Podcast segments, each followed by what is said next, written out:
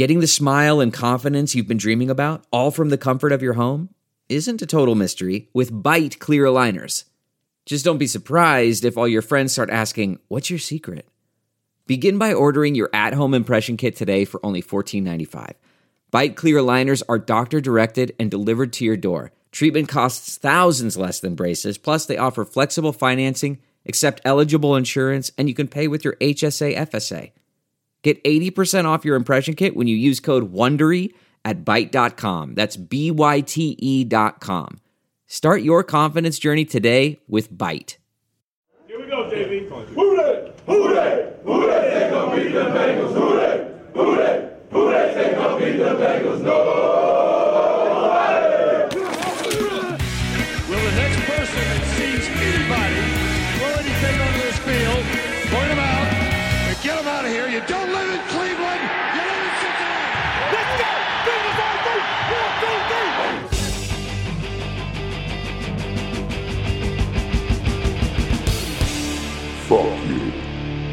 The Bengals. Starts now.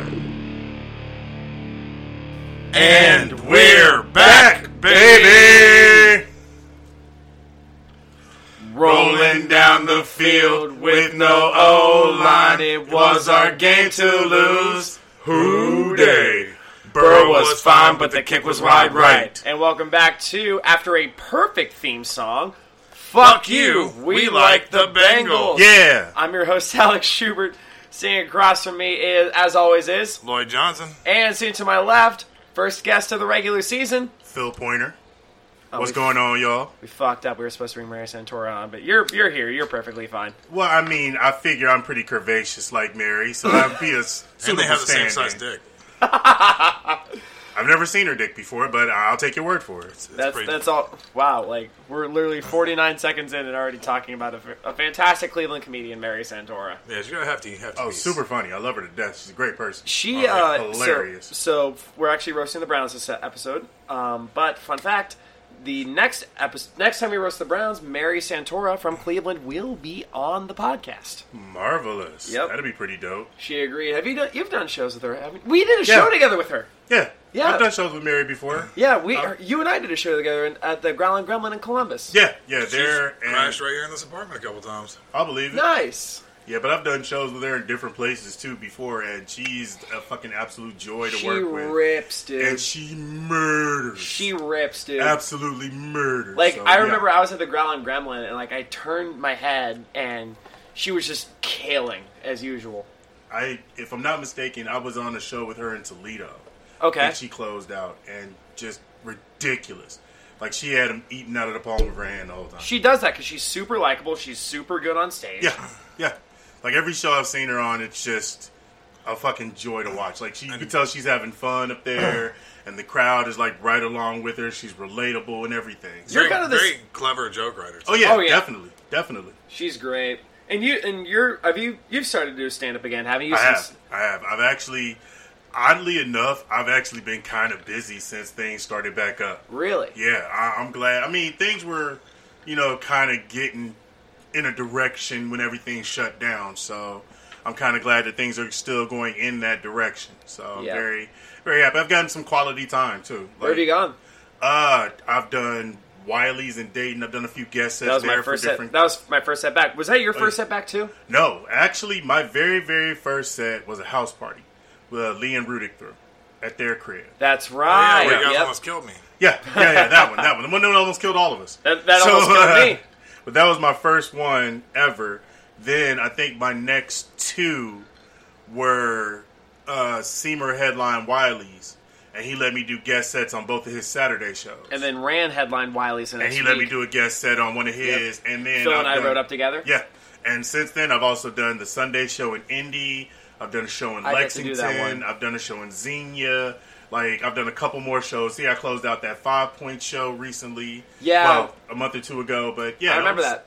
Yeah, so I mean, I've been fortunately busy, and fortunately, very fortunately, every place that we've done so far has been very, very good about social distancing and masks and uh, hand sanitizer and everything. So, yeah, I mean, comedy is coming back under these conditions the best it can. They're weird conditions. very, like- very.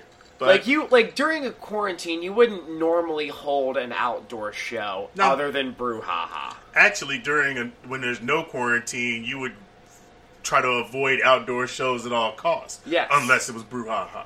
Yeah, because even brouhaha, I've had some brutal brouhaha Oh sets. man, look, the brouhaha is full of brutal sets. Though you're you're doing comedy in downtown in a park in the middle of the evening, like when people are still trying to get it. Like this shit starts at what, like five? I I think did. the first comics hit the stage like five, five thirty. oh, like, Saturdays they hit the stage at four thirty. You know what I'm saying? People are like still having dinner and trying to get their kids to the babysitters so they come down and get drunk all fucking night. Like nobody is there to watch you at beer booth 52 telling jokes right next to an IPA that is probably a hell of a lot stronger at this than you are. So uh, I mean, I'm just saying, like crazy. But I mean, at the same time. Raha has its wonderful moments, but this is where we are now. This is where This it's like where the- we are. It's a new normal. Yes, It's- I, it's funny, like all the new normal shit. Like I've actually, I've been had a, things going on, but I've actually been able to flip on some sporting events. It is hilarious. I did not see NBA until recently. I did not realize they just have them surrounded by those screens. Yep, this people are watching on like FaceTime and shit. Yeah, I'm like that's. I mean, that's pretty dope. It's just funny as hell to watch. Dude, I, I'm not gonna lie. I'm a, I'm a, I'm a combat sports guy first, Yep. and I hope fans never fucking come back. Dude, Bruce hear- Buffer is just announcing to nobody. I can, I can hear both. I can hear both corners screaming out to the fighters. You can hear all the fucking inner workings. You don't have any of these assholes out in the crowd doing the Ric Flair woo for the entirety of the goddamn event. People do the Ric Flair woo at du- or at, at not w, uh, MMA fights. Dude, Right, oh. it's fighting. Ric It's- Flair I thought that was just strictly WWE. Am I that stupid? No, there's a lot of crossover, especially Oh, yeah. with live events. Like, all right, so I love, I, I watch every MMA. Like, I can tell you organizations you probably don't know exist. I can tell you the whole roster of fucking fighters. I don't go to live MMA events anymore I can Yeah. dig it. because it's it. all just people who are like, "Oh, it's good," like that know nothing about it. It's, it's like going to fucking BW threes. it's a bunch of Kyles and Chads like who are hammered by the time the prelims start, Damn. and then by the end of the show, Don't forget about all the Kevins. yeah. There's a lot of them too. Yeah. I mean, Do you think a lot of people are are, uh, are betting on those events? of course. Yeah. Where's the best? Where do you, where would you go to bet on those? Dude, things? Where would you? there's probably more people betting now than there were before because people who never really thought of betting before now have hours to spend at home and do nothing. Yeah. Right. So they're like, fuck it. All this disposable income that I was blowing at the bar, let's see if I can bring some of it to make some more money That with tr- it. that uh, the Trump bucks, the stimulus check. I mean, hey, whatever. Where do if you you- think, Where would you go? Where would you go to bet? To bet? Yeah. It's my bedroom and online, motherfucker. I'm not going outside. Bedroom online, bed Bet online, online. bet Uh, online. Ah, dear God in heaven. Ah, dear God in heaven. The wait is finally over. Football is back. You might not be at a game this year, but you can still be in be in on the action at Bet Online. Bet Online is going the extra mile to make sure you can get in on everything imaginable. The comfort of your favorite seat is now your comfy car selling command center, thanks to Carvana. It doesn't get any better than this. Your favorite seat's the best spot in the house. Make it even better by entering your license plate or VIN and getting a real offer in minutes. There really is no place like home. And speaking of home, Carvana will pick up your car from yours after you finalize your offer. Visit Carvana.com or download the app and sell your car from your comfy place. Man, that sunset is gorgeous. Grill, patio, sunset. Hard to get better than that. Unless you're browsing Carvana's inventory while you soak it all in. Oh, burger time.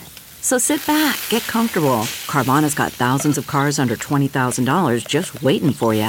I could stay here forever. Carvana, where car buying meets comfort, meets convenience. Download the app or visit Carvana.com today. This season. I'm making Phil so uncomfortable right now. Oh, that was funny. That, that that was fucking perfect. Like, I, if I had to say anything else, y'all would have had to stretch way harder than that. Like, I just fed it to you without even realizing it. Nah. God Just fed it to me. damn. you just you just fed it to me on a silver platter. Oh, that was amazing. uh, as uh, not only are we going ex- the extra mile, but BetOnline is going the extra mile to make sure you can get in on everything imaginable this season. From game spreads and totals to team, player, and coaching props, BetOnline gives you more options to wager than any place online. You can get in on their season opening bonuses today and start off wagering on win, division, and championship futures now. Head to betonline.ag today and take advantage of all the great sign up bonuses. BetOnline, your online sportsbook experts. That was an excellent segue into that ad It read. was. Now you've given me something else to do in bed. Now my wife is extra pissed at you. Yeah, Yeah. usually when he's in bed online, he's running his OnlyFans. Don't think I ain't see that shit. Hey, hey, hey, hey, hey! Don't think I ain't see hey, that hey, shit. Hey, wait a minute, wait a You minute, can wait a plug minute. that at the end. You obviously don't know me to think I'm gonna pay for some damn porn. There's too much free out there, bro. running your OnlyFans. Oh OnlyFans. no, no, dog, Don't not think- yet. I got think- it. I got it. I got it coming though. We got we got the the, the cameras and shit. Don't, set don't up. think just because you wear a wrestling mask during it, I don't know who you are. I know who you are, Phil. That's Man. the last time I tell your ass anything, Schubert. How the fuck you gonna tell people that it's me behind the mask, dog? Hey, I found that shit on my I do own. what I do. You don't know my oh, life, well. Oh, well, then in that case, you know what I'm saying? Welcome. So, Phil. You, you get my five, you get my five ninety nine a month. You just you smile. We're doing Ric Flair woos all next week, so get ready. would you do, would you have an OnlyFans ever? Would you have an OnlyFans? I mean, if I had something to offer the OnlyFans, sure. I mean, if gut videos become popular, I'm the fucking man on OnlyFans. I, I thought if I You just ever find me and Phil pressing guts together. hey, look here, dude. If you're paying for it, I'm in. I um, if I thought I jokingly thought, but also like like one percent seriously thought if I ever had an OnlyFans, OnlyFans, it would certainly be a feed page because there is a market for that. Women's feet, dog, not your nasty, crusty, fucking. There's a market for my nasty ass feet. God, I don't want to see that market. Yeah, and you don't want to. The kind of people that would be into that are also the kind of people who figure out how to find you. Yeah. Yes. Yeah. The kind of people that would be into that are the kind of people that are going to keep those feet long after you want them to have them. Oh boy. Yeah. Yeah, So I feet are gonna regret in a what I said Yeah. about 30 seconds ago. Those feet are going to be exhibit A and B. That's what the motherfuckers are going to be. Gross. Let's get back to comedy. oh man, I do. I do miss it a lot. It's like Yeah. because I've thought like I have lost a lot of motivation to write because I what motivated me to write a lot was going to an open mic that night. Like I'll write at like say three o'clock. I'll go to like a coffee shop or Right. or like a or a or a McDonald's. But I would um that night I would just hammer out the joke and then go to say fucking fireside or Yeah. And see, with me, I'm an absolute terrible example of a writer. So I actually write at open mics. So it's like I'll put something together and go up on stage and give it a try. And if it works, I'll keep hammering through it throughout, you know, at other mics and such. But like, it's been so good. Like, I actually did my very first open mic, and so far my only one, is the Bananas open mic that they're doing on Wednesday. I ate my dick at that mic on my birthday. Dude, I did something there that I wrote there, and it went very well. Nice. So I'm kind of happy. But I was like, I missed this shit. You I do 100%. I missed that shit. So I feel, but also at the same time, I feel like, especially with me included, a lot of the motivation to write, other than not having the mics, is we really, for a decent amount of time, had no idea when shit was going to come back. Yep. It was like. I'm writing jokes now, and when am I going to be able to use them? Yep. Because I've I've thought like for like thinking of jokes that suck. I miss uh, when you could wait three hours to find out a joke wasn't Yeah, funny, as yeah. opposed to three weeks. Yeah. Now we got to do something real quick and, and take a step back. Lloyd, how did you know? Don't worry about how I know what I know. Oh God damn it! How did God damn it! Okay. I know everything. I don't think you found my OnlyFans on your own. I think you. my, my, my, my buddy Bill told me about it. Uh, he was, we, were, we were having a meeting about injecting people with 5G chips and shit. damn it! And he was like, "Hey, I think you know this dude." See, I really only thought that it was my wife nibbling on my neck and night. I didn't realize that was an injection. No, yeah, no, she. Damn she- it, man. She's she's part of the. She's part, Ah, jeez. she's part of the crew, man. That's what happens when you marry a white woman. You just don't know what conspiracies they're in on. Yeah. Which speaking of speaking of uh, Phil's wife, She came down with uh, a little case of the COVIDs. We both did, I think. You both did. I think. See, here's the thing. I don't really get sick. So, a few days before she got sick, I had the chills really, really bad for like a couple of hours one night. okay. And then for the next two or three days, I had no energy. Okay. Now, when I say no energy, I'm talking about day one after I felt like shit. I couldn't fucking move. As the days went on, came back slowly. By the time I was back to 100%, my wife started having migraines. Like uh, really bad, really bad every day. And she had a She's like, horrible headache. fever, didn't she? Well, I mean, that came later, but yes. So she had migraines for a few days, and then all of a sudden one day, she was just like, "My body hurts. I'm burning up. I have the chills. I don't feel. I don't have it like." And we took the thing. I know. It, I think the highest. Ooh, don't quote me on this. I think the highest was like maybe 106. Yeah, her highest fever was like 10. Highest temperatures, temperature like was brain 106. Holy fuck. I mean, it, I mean, it was. I mean, it wasn't. I mean, that was just the highest, and it didn't stay. Thank goodness. Luckily, her fever kind of bounced up and down. You know, it went under 100 and back up, then under, then back up, and then finally broke. But and then she caught some kind of pneumonia toward the end of the shit. Then they said, "Well, we see this a lot with the COVID." So yeah, but luckily since then we're both back to 100, percent and we That both rules. had negative COVID tests. That's awesome. And that's the best fucking part. yeah, negative test. My my my negative test from when I had it was just like just a sigh of relief. Like I Hell yeah.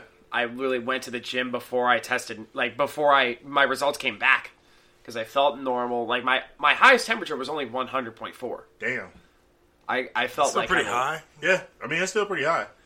Yeah, I mean that it's just the shit was ugly, man, and I'm glad it's over with, and I'm glad that I was able to, excuse me, help my wife through it and what have you, and I'm also glad that it didn't hit either one of us as horribly as it's hit a lot of fucking people. Yep, a lot of people are now six Yeah. feet under, and it sucks. I mean, and I'm talking about them and the people who ended up in the hospital for days, weeks, a month on it, months on Yeah. end.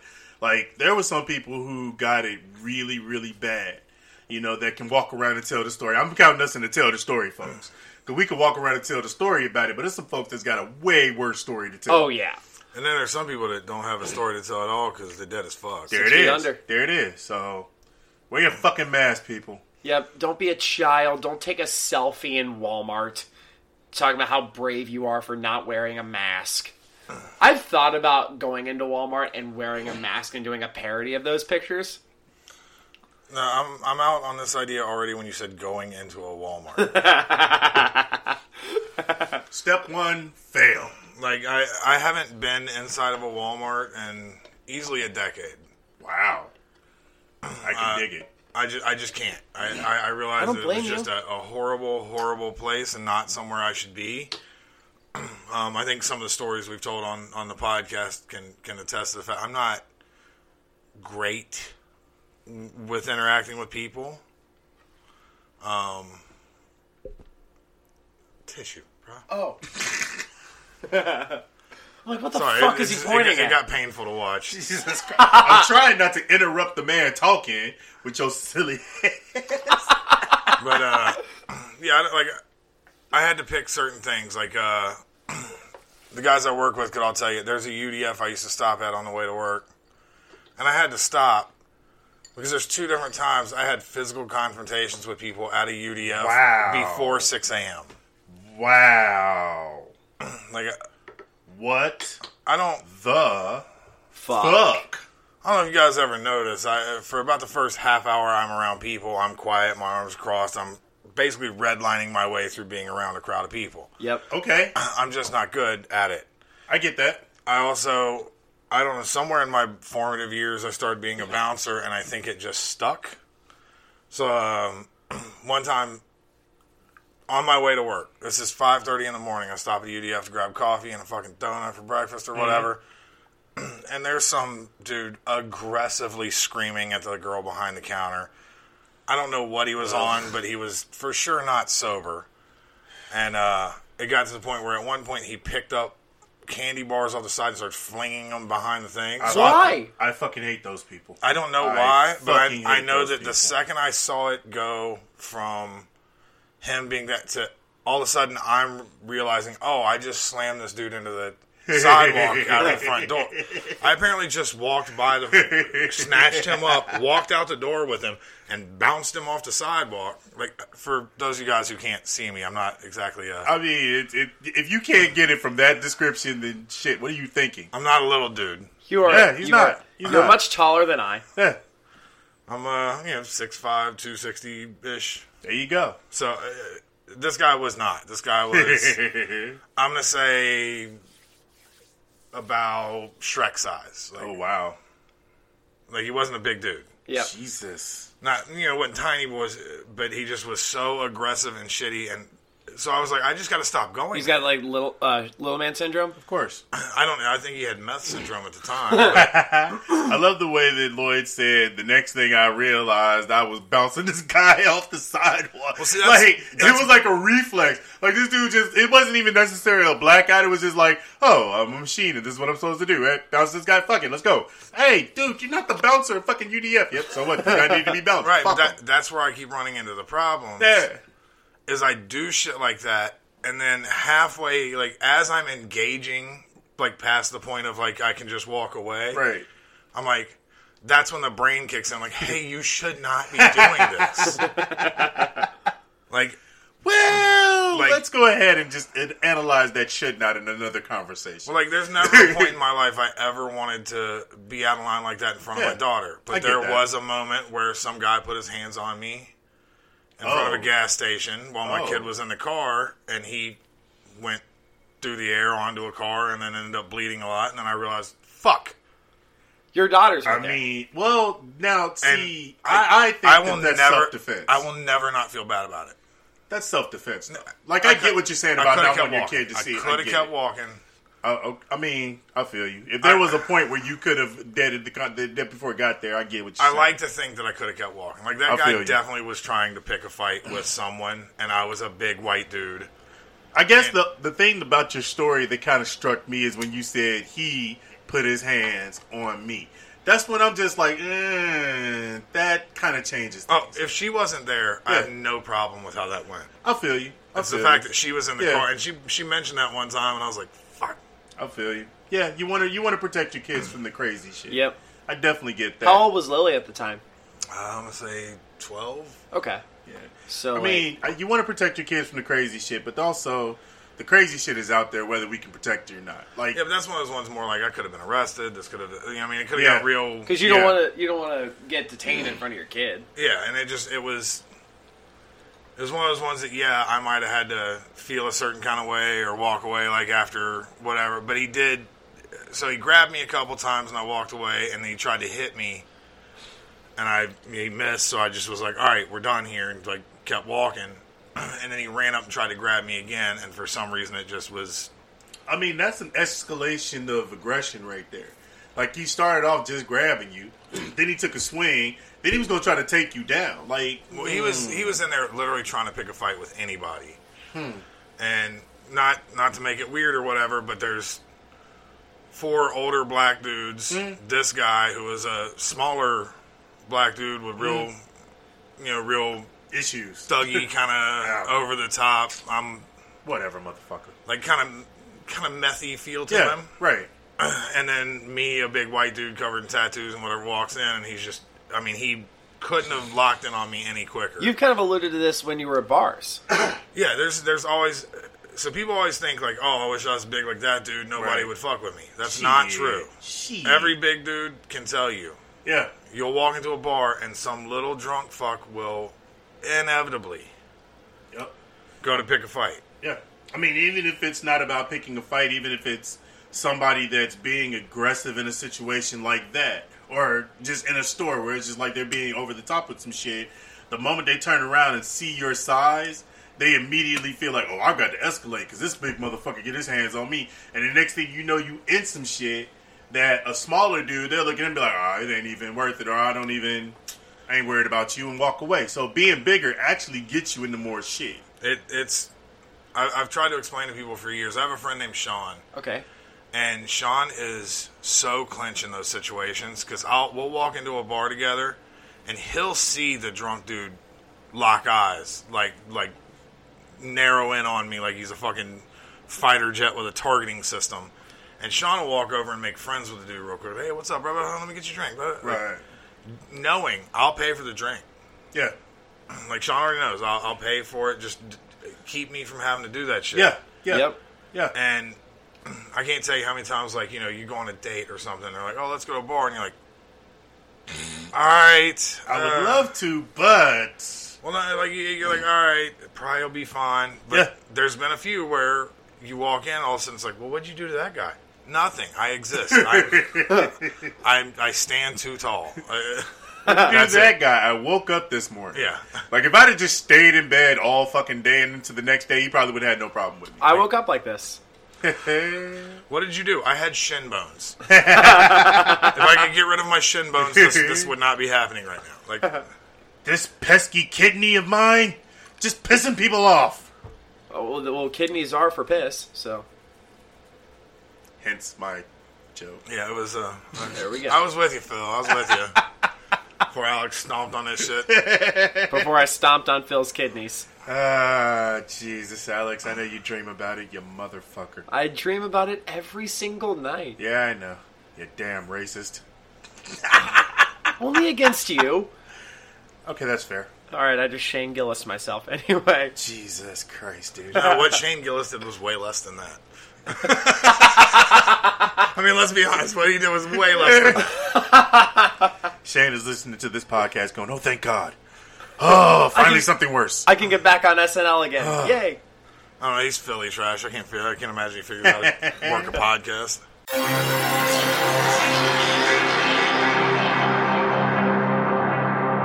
So I grew up in Right. Alabama. I didn't have a pro football team to root ah, for. okay. so I've only known Bengals. Right, Like my grandpa lived here, so I rooted for the Bengals when I lived in Alabama. So let me ask you this question. Which side were you? War Eagle or Roll Tide?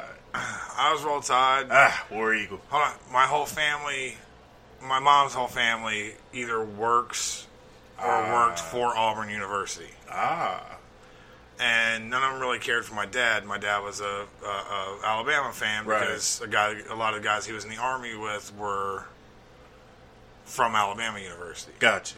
So like he picked up being Right. an Alabama fan while he was in the military. My mom, like my grandpa, taught at Auburn. My uncle taught at Auburn. My other uncle's the head of construction for Auburn. Wow. My other uncle is a, a teaching assistant slash guest prof- you know uh, Right. guest professor Right.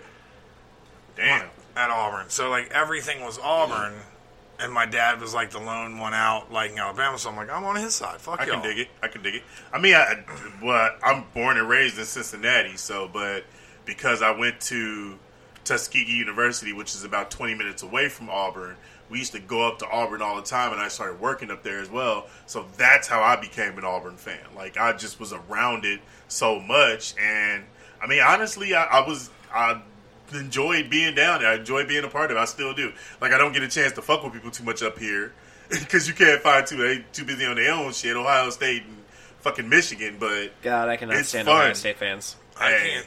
I, I I tried getting into college football, dude, and it really is the fans that make it unfucking bearable. Uh huh. yeah, Yep. I can understand. like the that. games are okay. Like yeah, I don't like seeing lopsided games, and you see a lot of those in college. Right. Oh, games that end up like seventy to nothing. Did I? There was one that was on at a bar I was at where I'm not kidding. The score turned out like 84 to like 17, Jesus fuck. And I was like, "Why is this allowed and to you happen?" You can't turn off the game because like the the bar I work at at UD, um, it's also Ohio State country, Mm-hmm. and the the Ohio State game is always on, and it regardless of whether it's fifty six to nothing or fourteen to fourteen, you can't turn off the game. There's no point Right. where it's like, "Up, game over." You can.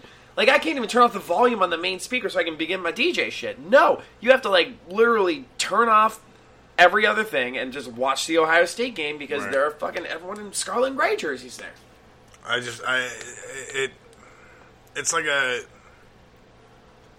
it's like the difference between what I imagine the difference between WWE and WCW fans was. Like Right. when I was little, again, I grew up in Alabama, so there was a lot of WCW shit around. And my dad every once in a while would be like, "Well, we're gonna go to this wrestling thing. You guys like wrestling?" And I'm like, "I mean, not really, but okay." We'll go. Like I'll go. Yeah, fuck it, why not? El Gigante. Uh, that's a seven foot dude right there. That's interesting. I guess. I don't. I never got it. As soon as I, like the second I found out that it wasn't a real competition, I I couldn't have been more out. Dude, I fucking. We'll get back to the Bengals in a sec. Well, I would guess you will. Uh, I was like in my mid to late twenties, and don't get me wrong, I wasn't a rabid uh, wrestling fan at that point. I still had some of that. "Oh, I like it. I still watch it, but you know, I'd grown up. So, but I got to go to a wrestling event in Montgomery, Alabama, with the, the person I worked for, and it was like Yokozuna and a couple other people. Dude, we got so close to the ring that you could see a miss by like three inches. Yeah. and it was like ah, that that was the final nail in the coffin for me. Like I was like, ah, gee, and I'm talking about like full. And I mean, don't get me wrong. At that point in my life, I kind I was leaning more toward not being real than anything else. I guess because I had never seen it live, I had that one little shred of hope. But when yeah, when you see like Yeah. that aggressively fake. So I, I got it early in life, and I was always like I was the kid who I didn't believe in Santa Claus like from the rip. Right. Okay. Like they explained that shit to me, and I went, "So you're telling me my dad let some dude come in this, just come in this house and do shit? Like I've seen him pull a gun when a car turns around in our driveway. He's not letting some random dude come. in. Y'all are full of shit. He hates cars, but he's okay with sleighs. Like also, I He know how hates much cars, but he's okay with breaking and entering. Like I'm just saying, I also know how much my mom likes venison, and nah, that's fucking seven free ones right there. Like, Yep. That's how I, I, I grew up. Just with it wasn't real. Again, I, I I I was taken to church a lot as a child, and uh, I can tell you that one moment with crystal clarity. We were in Sunday school, and the teacher was saying it, uh, talking about the Noah Ark s- story, and I looked at my brother Waylon and I went, "She's she's saying this like it's real." And he was like, "Yeah, man, they all believe it." Like to me, at that point in my life, it was just like a book club where we all got to eat cool dinner after because it was a, like a Southern Baptist church, so everything came with right. Fantastic giant barbecue. potluck meals. I was raised in the church where you go two, three times a week. Wednesday Same, night, same. Tuesday night, Sunday. When you go in, you're there for the day. And I mean, for a long time, they were like, "Oh, you know," it was actually said that I was going to be a minister at one point. But God damn, I mean- Reverend Phil would be my favorite shit. But to be honest with you, I think like over time, it really became more of an obligation and a chore to me as I got older, and like my family would die if they heard this. But uh, it's just a matter of it's, it's like it became more of an obligation and a chore, and then when I left home. I got to actually explore it more on my own because you know, growing up in that kind of a situation, there's not a lot of room for questioning. You know what I'm saying? So yeah, so I mean, the fact of the matter is, is that you have to get out of this situation to be able to fucking actually take a look at it. At least for me. well, you also So- said you spent time in Tuskegee, Yeah, which means there's no way you believe in God. I've been to Tuskegee, and other than Lubbock, Texas, there's very few places that can make you certain that God does not exist. Well, now see, here's the thing about Tuskegee from a student standpoint. Uh, that's the most fun you can ever have when you have to make your own fun. Because it ain't shit there. You are 100% accurate. If people don't work at McDonald's, they work at the university to support their family. That is literally the major fucking. Well, okay, there was a fucking KFC Taco Bell, but that, this is just fucking two ends of the same shit. Most of them drove an hour But- to get to the Uniroyal plant. Hey, look, all I'm saying is, is that when you got to make your own fun, that shit is crazy. Right, That shit it's can also be more fun than you. Hey, look, I mean, it, I had great times down there. I wouldn't trade my time in Tuskegee for anything but a degree. That's it, nothing Right. else. Because I had, I was down there way too long. In case you guys are wondering how Yeah. me and Phil are different, I would I would trade in my degree to never have to go to Tuskegee again.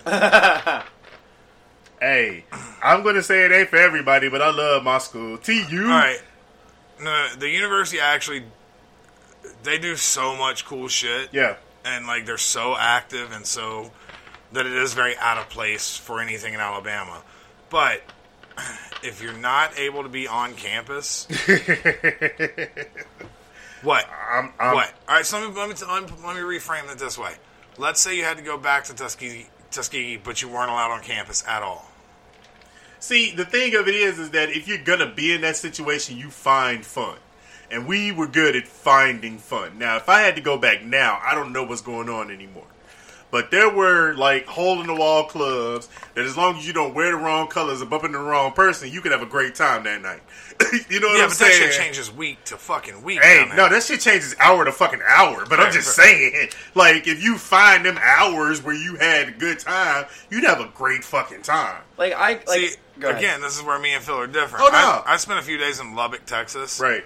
And I have never so seriously thought about murdering myself. I won't even say suicide. I mean murdering myself because it would have been an act you of hate aggression. your own body.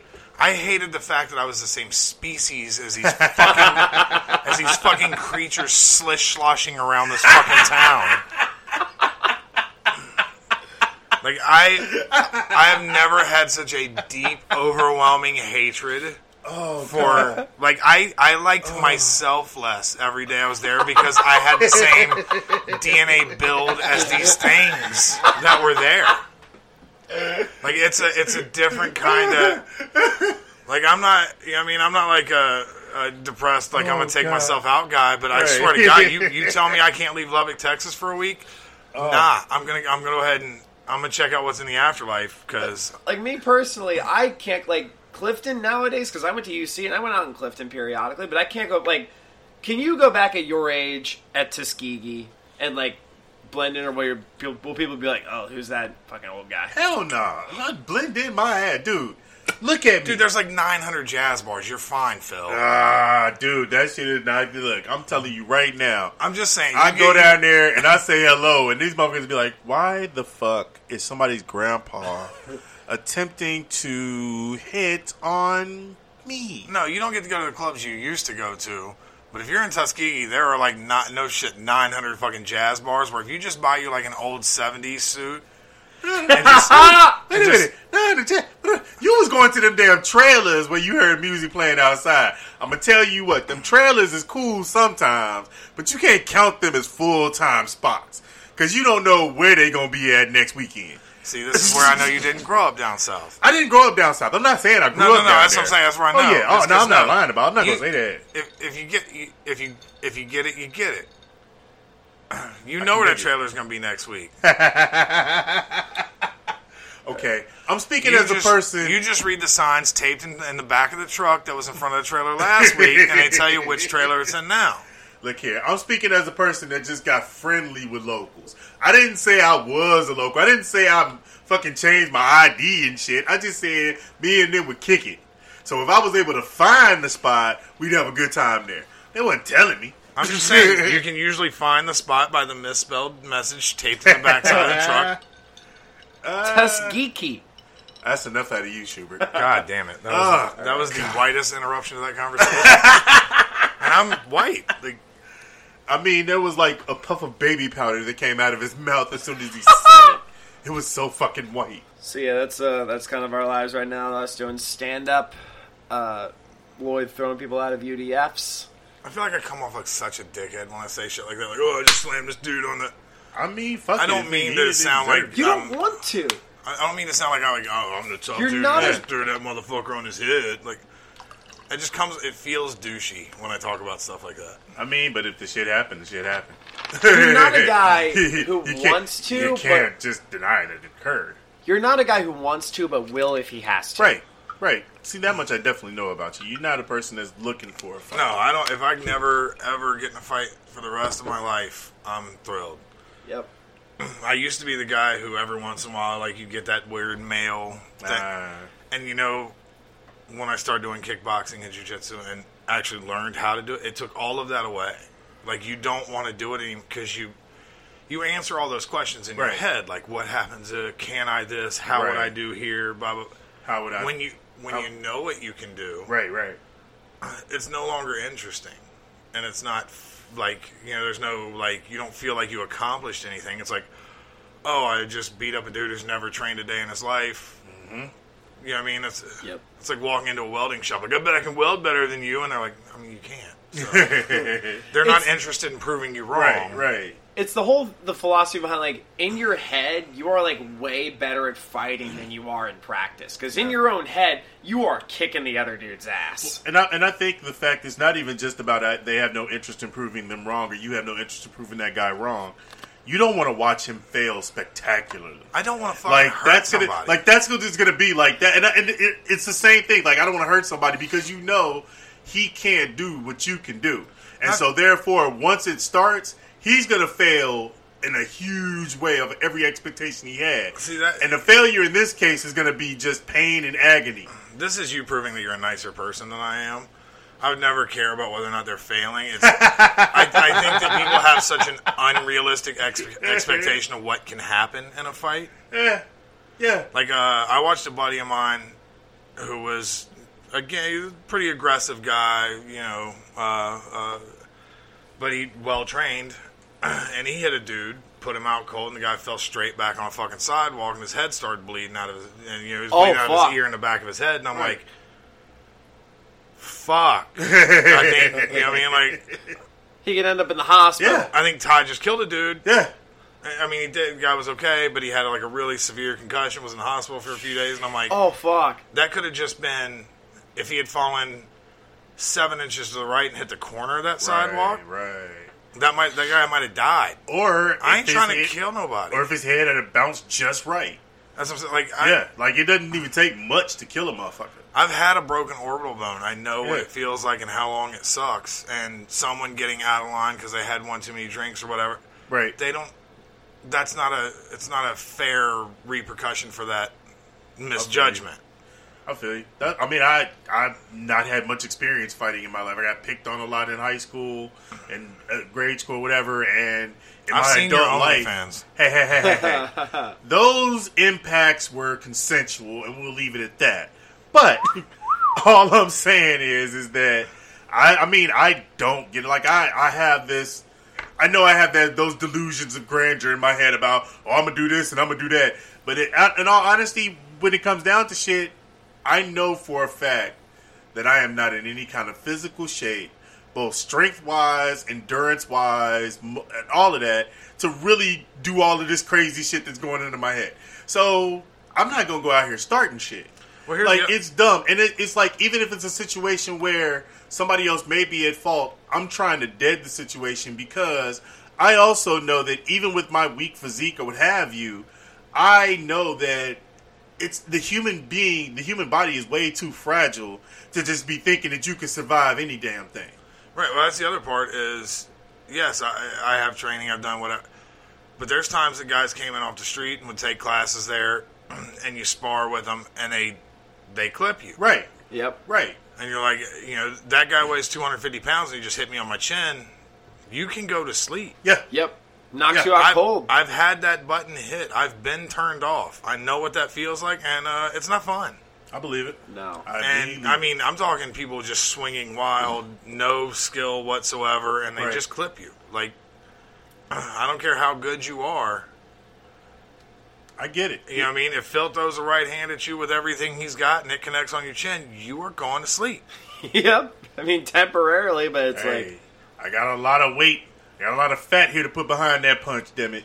Right, and if you think about the fact that you're, you know, anyone who even remotely has any di- idea how to throw a punch and steps into it, that's their whole body weight hitting your Yep. jaw. Yeah. So yeah, I, I mean, on top of the, just not, you know, I don't want to hurt Yeah. anybody. I don't want to. I have nothing to prove. Whatever. I also don't want to get hit. yeah. I mean, that's I've what been I'm saying. hit a Like, lot, and it sucks every time. I mean, that's what I'm saying too. I don't want to get hit either. Like I've not been hit a lot, and I'm not trying to start now. Like fuck all that. You know what? Like- Like, they, you, know, you you see fighters and stuff, and they're like, "Oh, they're used to being hit," but yeah, to a degree. But you know what? They don't tell you is it's just they're used to how much it sucks, Right. and they deal with it. Right. It still sucks. Right. I don't Yeah, care if you've been hit one time or a thousand times. Getting punched sucks. it does. It's Yeah. not fun. no mean, matter, yeah, I- especially on the head or on the mm. fucking running the neck. Just like you in UFC fights. I used to go to the club all the time, and it's like as I got older. Granted, I didn't get into many fights there either, but I saw enough shit go down, and I was like, "Yeah, this is not a place I want to be at." Because eventually, it's gonna come to me. Yeah. If I keep being in this place, it's gonna happen to me eventually. Why the fuck am I out here? I remember I used to have Why those- the fuck am I out here? You know I what used, I'm to saying? have, I used to have those nights when I worked at um, main, the main bar I worked at where I saw that was ladder 19 in Clifton. Like I would, I would, I could see the entire bar, and I saw fights happen. I saw girls fight, I saw guys fight. They would like throw punches and shit and pull hair. Here's one thing I figured out: girls fight harder than guys do. All right, so I was a bouncer for a long time. Mm-hmm. Is so much easier to break up a fight between dudes. Yes. Realistically, neither one of them, 90% of the time, neither one of them really want to fight. Yep. They feel like they have to fight. Yep. That When girls get into a fight, It's they personal. want to oh, fight. dude, It's personal. When, when guys get into a fight in public like that, it's mostly posturing. It's mostly I'm not gonna back down off this motherfucker. So if a third party comes in and Uh-huh. breaks it up, hey, I didn't back down. Fuck that. When girls fight. I hate that bitch. I want to put damage to that bitch, and ain't nothing out here gonna stop me from hurting that motherfucker. And so therefore, it is like fucking trying to break up Wolverines. Yeah. And I've seen, like I've watched bouncers just have a terrible time with that shit. I've never broken up a fight with two dudes where one of them keeps constantly trying Yeah. to reach over and jab Yeah. their, their fingernail into the other one's eye as they're being separated. Almost every girl fight, one of them realizes maybe if I get her eyes, she'll be fucked up. Like, like their hands are all tangled up in the hair, and one of them inevitably starts like literally clawing at the other one's eyeballs, Dude. to the point where we actually went through a, a, a thing with, at when I worked at Metropolis as a bouncer. Where they were like, when you're pulling one back, just put your arm in front of their face so the other girl can't get to her eyes. Jesus. That's how common that shit got. That's nuts. I mean, th- this ain't a fucking tickle match. Like we ain't out here trying to make each other giggle. That'd be fun I to watch, mean, I've had stitches twice from being bitten. Hey, maximum damage. that's all that's on their mind. Yeah. How do I hurt that bitch? Dudes have all that testosterone that Yeah. talks for them. Yeah. When girls get to that point where they're ready to fight, that they've they've overcome something to get there. Like they've talked themselves Yep. past a point of anything that's normalcy, It's So like months of drama and build up. or even just minutes. But it's just it's that decision of like, hey, I, I'm not doing this out of pride. I'm not. I want to hurt that bitch. yeah. Because like, I- I've broken up a few fights with dudes where it's like, okay, this dude really wants to hurt that Yeah. other dude, and it's not just you standing in between them, pushing them back. It's you got to grab. Everybody you got to really grab gotta you really gotta Yeah. restrain somebody. Right. It happens, but it's rare. With mm-hmm. girls, that's always the case. I've never broken Yeah. up a girl fight where they both just stopped immediately when you grabbed them. First and foremost, if a girl is in a bar, she looking good, so she ain't trying to fuck up her outfit. So you're gonna hear a lot of screaming about "Get the fuck out my face, bitch!" Before next thing you know, it's just fucking weave and shoulder pads every goddamn where. See, I'm gonna disagree with you because dudes talk a lot before fights. Uh, girls Girls talk a lot. girls scream for a second and then they part and then it's about 30 minutes later you got to watch one of them like slowly just kind of like w- make her way around the outside and then she Oh. sneaks in and it's a handful of hair and four rabbit punches before the other girl even knows she's getting hit I guess I seen too many of them them ready fights. Like Yeah, yeah, like, yeah, you- like these, like maybe there's some history on these chicks that I don't know about. Because all I know is the next thing I know, I'm hearing a bunch of screaming. I'm like, all right, all right, they're screaming, whatever. And the next thing you know, it's just fucking mayhem. See i think there's, Chaos. i think there's a difference if there's cameras on it if people know like they got Oh, filming Nah, then there's a lot more talking for a minute Oh no, I'm talking about I'm old dog. You know, I'm in my late forties. I'm talking about back in the club before cell phones had cameras like that. You just hear a bunch of bitch, you better get the fuck out of my face. Next thing you know, it's just rah! like with guys. Sure, you're gonna get a you're gonna have enough time to get in between them before somebody throw a punch and back them up. Girls, once you hear the screaming, you should have already been on your way that way because it was something. It's, it's you ain't got much time left. No, no, no. I, that part I get. I'm just saying there's Yeah. not a lot of buildup. Like usually it's like Right. a, a, an explosion of words, Oh yeah, and then there's like a there, there's like that eye of the tornado moment. oh yeah. where everything goes back to normal. She's like, "Yeah, I told that." Like she's talking to her friend, like, "I told that bitch over there," and she's like. That girl says, it's just, I can't believe she said that shit to me. And it's always that one. It's always that one It's off, like, on the side with her two, like, her two friends that are, like, trying to calm her down, but not really. Like, it's not the, it's They're not the basically one. trying to tell her how yeah. she's justified. Well, it's not the one who's like, Oh, I just told Debbie it's the one who's like feels like she lost Yeah. the verbal Oh exchange. yeah. Oh yeah. She's gonna come in Oh. on some Navy oh, SEAL Oh lord. Yeah. ghillie suits, shit, and she's gonna. Here's the fucked up part. She's gonna go for something where she's gonna like try and tear the outfit or Tear the outfit that something, they spent an hour making. and then it's hands in the hair and just hockey punches I Yep. mean, yeah, yeah, no, I, yeah. and face scratching and If you feel like you done talk to you blue in the face and that bitch ain't listening, like, I'll, j- fuck it, and just it's oh my god, it's just ugly. It is so ugly. The closest thing I can compare it to is I worked at the zoo, and one time there were uh, introducing two Pallas cats.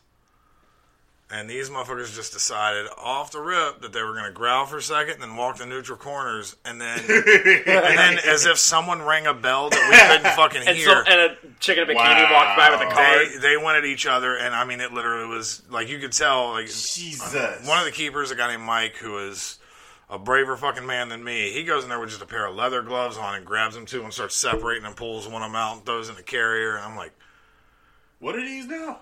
gee, it's just Pallas cats. They're they're uh, you guys can't see this. Uh, they're Okay, but they're they're probably the size of a of a of a medium sized dog. Yep. well, no, a little smaller than that guy there. Yeah. So, uh, Yeah. but they're Something that can be picked up with gloves. yes, Something that would need to be picked up with two hands. yeah. You need two hands on it for sure. Even and if it's calm, you need two real, hands. real strong. I believe it. Oh yeah. Like I mean, they look maybe double the size of a house cat, but they weigh probably five times as much. Like they're just real dense. I can dig it. Yep.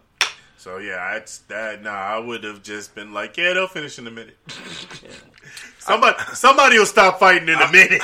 I was standing out front like, well, I guess we, I guess, I guess we have one less Pallas cat now. Like I mean, for real. Like I said, one of them will stop fighting in a minute. I wasn't, re- I, I I'm wasn't not re- going over there. I wasn't reaching any of my removable limbs in there. Yeah. You know who else lost a fight uh, this weekend? It was a close fight. What the fuck happened last week? but that was my segue into the Bengals. But the Bengals, we, The moment you announce it, it stops being funny, Schubert. yeah, Jesus Christ, man. I try. You're supposed to be halfway somewhat mediocre at this. What the fuck is your problem? I'm only like mediocre. He's only been doing it like eight years. Give him time. We're working on it. I love you, Alex. Oh, I love you too, Lloyd. Phil, work on it. Uh, the Bengals lost 16 to 13. It was a close one. Uh, do you want to talk about the missed field goal first? Just the way it ended. Just go elephant in the room. Yeah, the uh, the at the end of the game to tie it up would have been a field goal. 31 yard, a field goal that a, cardboard shot. cutout could have made. Yeah, a chip shot field goal. And the kicker hurt his left leg, but was holding his right leg. Yep. And the kick went wide right. It, it went Jesus approximately Christ. two time zones right of the upright. Can we also talk about the fact that he's put on a good 40 pounds since last year? Oh yeah, Drew Magary, the the Why Your Team Sucks. He's uh, he tweeted right after that. He said, "Oh no, beefy kicker." Uh, yeah, Randy Bullock looks like he uh, he looks like he has eaten through his quarantine. Like, Jesus. Yep. Looked like the only thing he couldn't kick was that food addiction. and that field goal. Yep. And then he hurt his leg in the process, like because he was nailing kicks earlier in the game.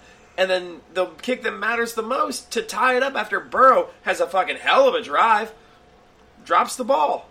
yeah, I, I, I again, you know, anyone who's listened to this podcast knows I've been like, well, let's wait and see what happens. Let's wait and see what happens. I was not super impressed with Burrow for most of the game. When they got in that no huddle and were just going, he looked fantastic. He Yeah. looked great. But also, I just want to throw this out there. So I was watching the game at a bar in uh, Hyde Park called the Establishment. Great place. Because he was too cool to come hang out here after I. Fucking But- snob. so I was I was like literally like standing up, holding on the back of a chair, like nervous as hell for the last minute. So was the girl in the chair. well, she was tied to it, so she couldn't really do anything. Yeah, That doesn't make her not nervous. I can't believe they allowed. I allowed. just said she couldn't do anything. I just say she wasn't nervous. I can't believe they allowed me to tie a girl to a chair in public. But You're white. It's Cincinnati. But I literally said out loud, if Bullock misses this field goal, I this chair is hitting someone in the head. Because I knew deep down as a Bengals fan, something could go wrong, and it did. And when it went wrong, I didn't even react. I didn't. A lot of Bengals fans screamed. I was like, I've been a Bengals fan for almost 20 years now. This sucks. I I'm like not so. I can't. I wish I could say I was surprised. I legitimately, as soon as it came to that, I was like, he's gonna miss it. Hmm. I like I had decided before he went. Like if he had made the field goal, I'd have been like, fuck yeah. Right. But I was already done. I was already.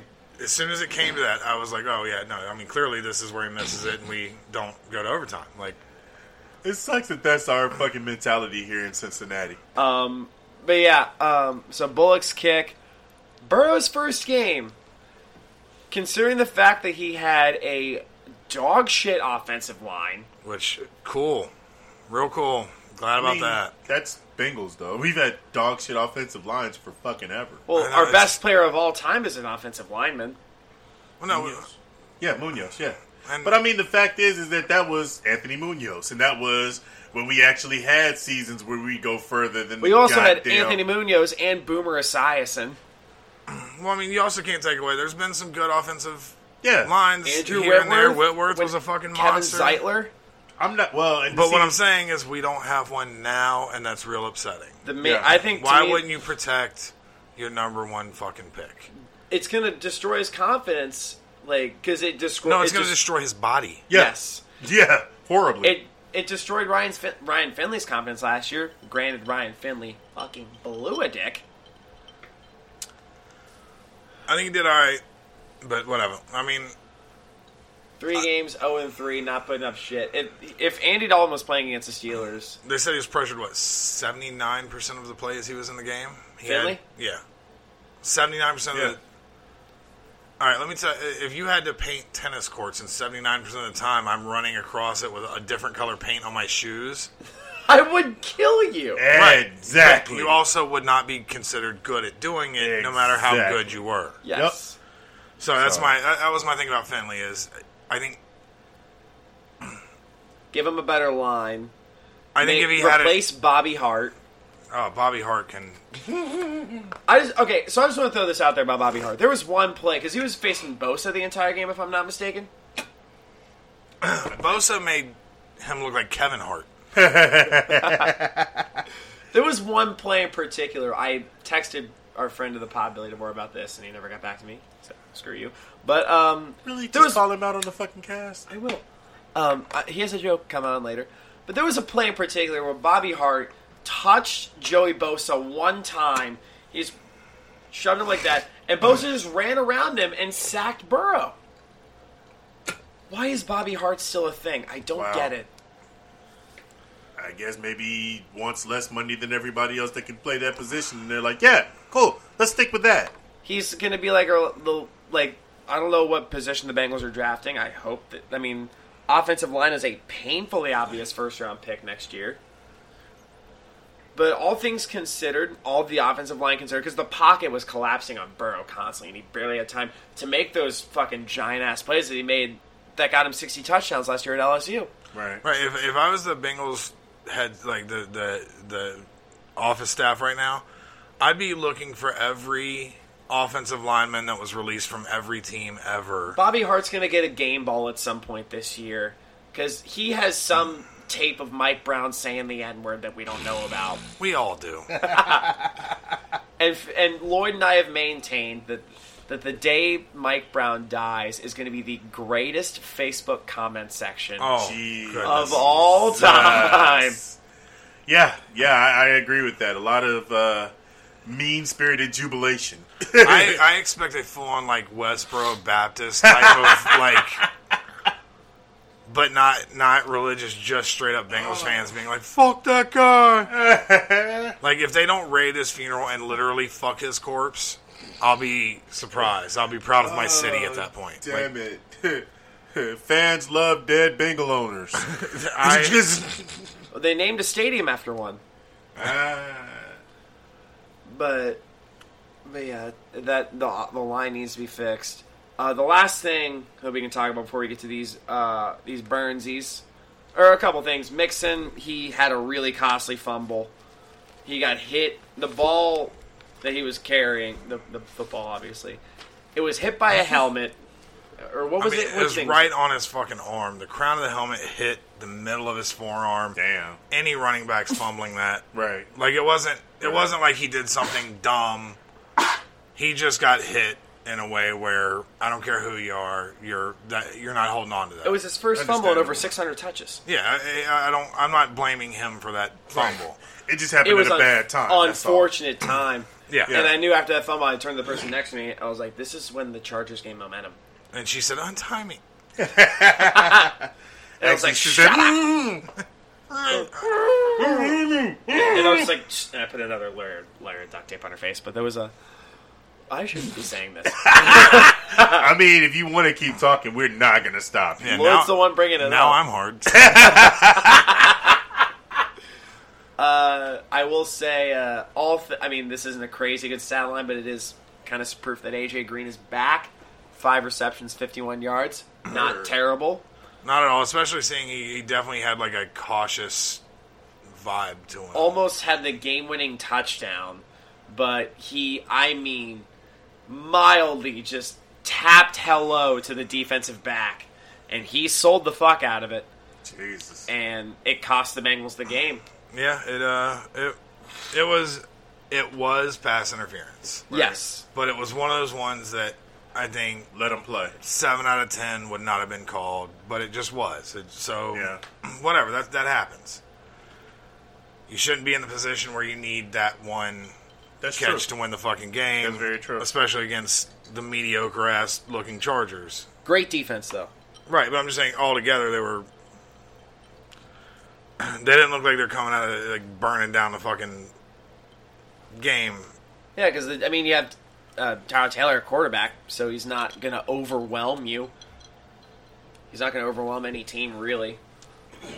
But It the- just felt like a very, very winnable game that it was completely winnable. We very. It was in front of our home cardboard cutouts. We had a perfectly good Hmm. chance. I mean, it's not a whole lot different from most Bengal games. Yeah. Yeah, well. Uh, the last thing we'll talk about is uh, the new goats. Hopefully, uh, Joe Burrow's debut. He was 23 of 36, 193 yards, one interception, which was, my opinion, it was a rookie trying to do too much. Yeah. It, it happens. Whatever. He tried to shovel pass to, uh, I want to say it was Gio. Yeah. But it And- just. It, it, that, that shit happens. Whatever. Yeah, he's a rookie. It was his first game. I mean, granted, he's playing, playing on some of the biggest college stages in the world, but it's his first NFL game. He's sure it's a new thing for him. He's nervous as None shit. of us have any idea what that pressure is. No. So No. I'm not. I'm not. No.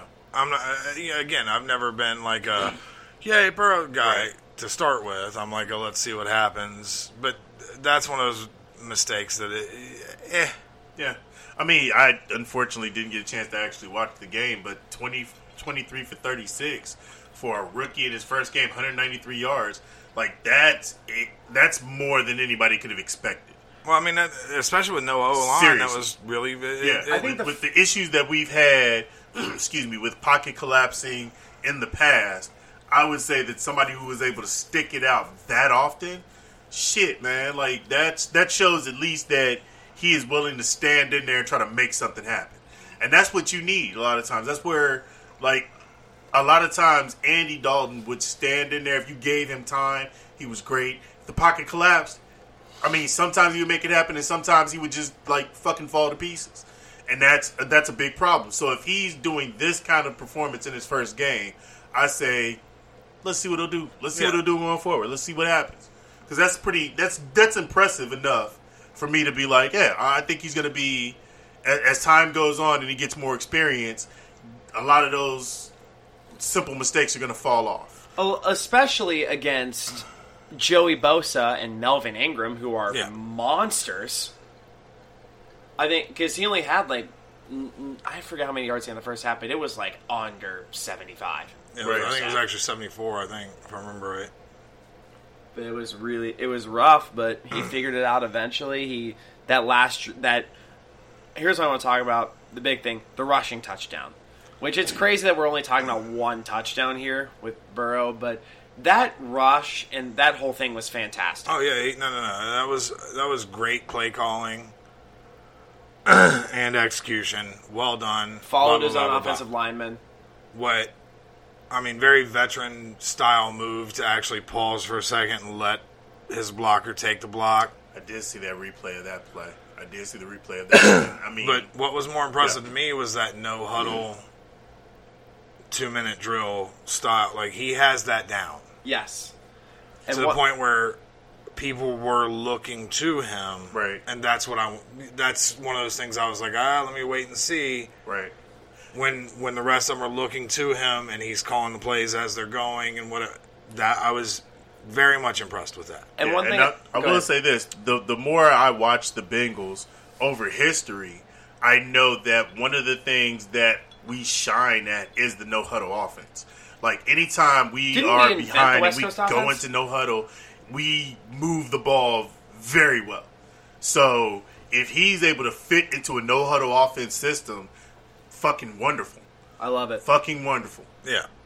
And one thing I do want to point out about that touchdown was when he scored it, like when he scored, and like his team, like the entire offense, like rallied around him to the point where it was like they look at you like you are our guy, and we're gonna celebrate you. And Burrow's like pumping his, he's beating his chest, he's pumping the team up. I'm like, this team believes in Joe Burrow, Yeah, it was uh, all of there were a lot of good signs in there. and there, there are a lot of good signs. Just, just fix the kinks. Well, I mean, he gave him good reason to believe. So, I mean, as long as they keep up on both ends of it, believing in each other, I mean, I think we have a halfway decent shot of maybe seeing the playoffs on TV. Maybe. I completely. I don't believe we're going to get there the first season. I, I'm not I don't think delusional, so. but I'm I, I think that I just want this to be the guy to get us over the hump. Yep. That's really all I want. Because- I want us to be this to be the guy that gets us a playoff win. Not just a playoff win. I hate when people say get us a playoff win. Get a run. Get a run. Get a Super Bowl. I, I absolutely understand that. I guess my thing is I am you want to see the the, I, the am win so in, first. I'm so entrenched in the fucking bullshit and the yes, yes, and the pessimism, the thing that made you not want to watch Bullet kick. Like that's the shit that I'm kind of entrenched in. Like, can we at least get one W outside the regular season? Just one. yep. And and the thing of it is, is that I'm willing to go with just one because we've had entirely too much talent come through this fucking system to not have one. Yep.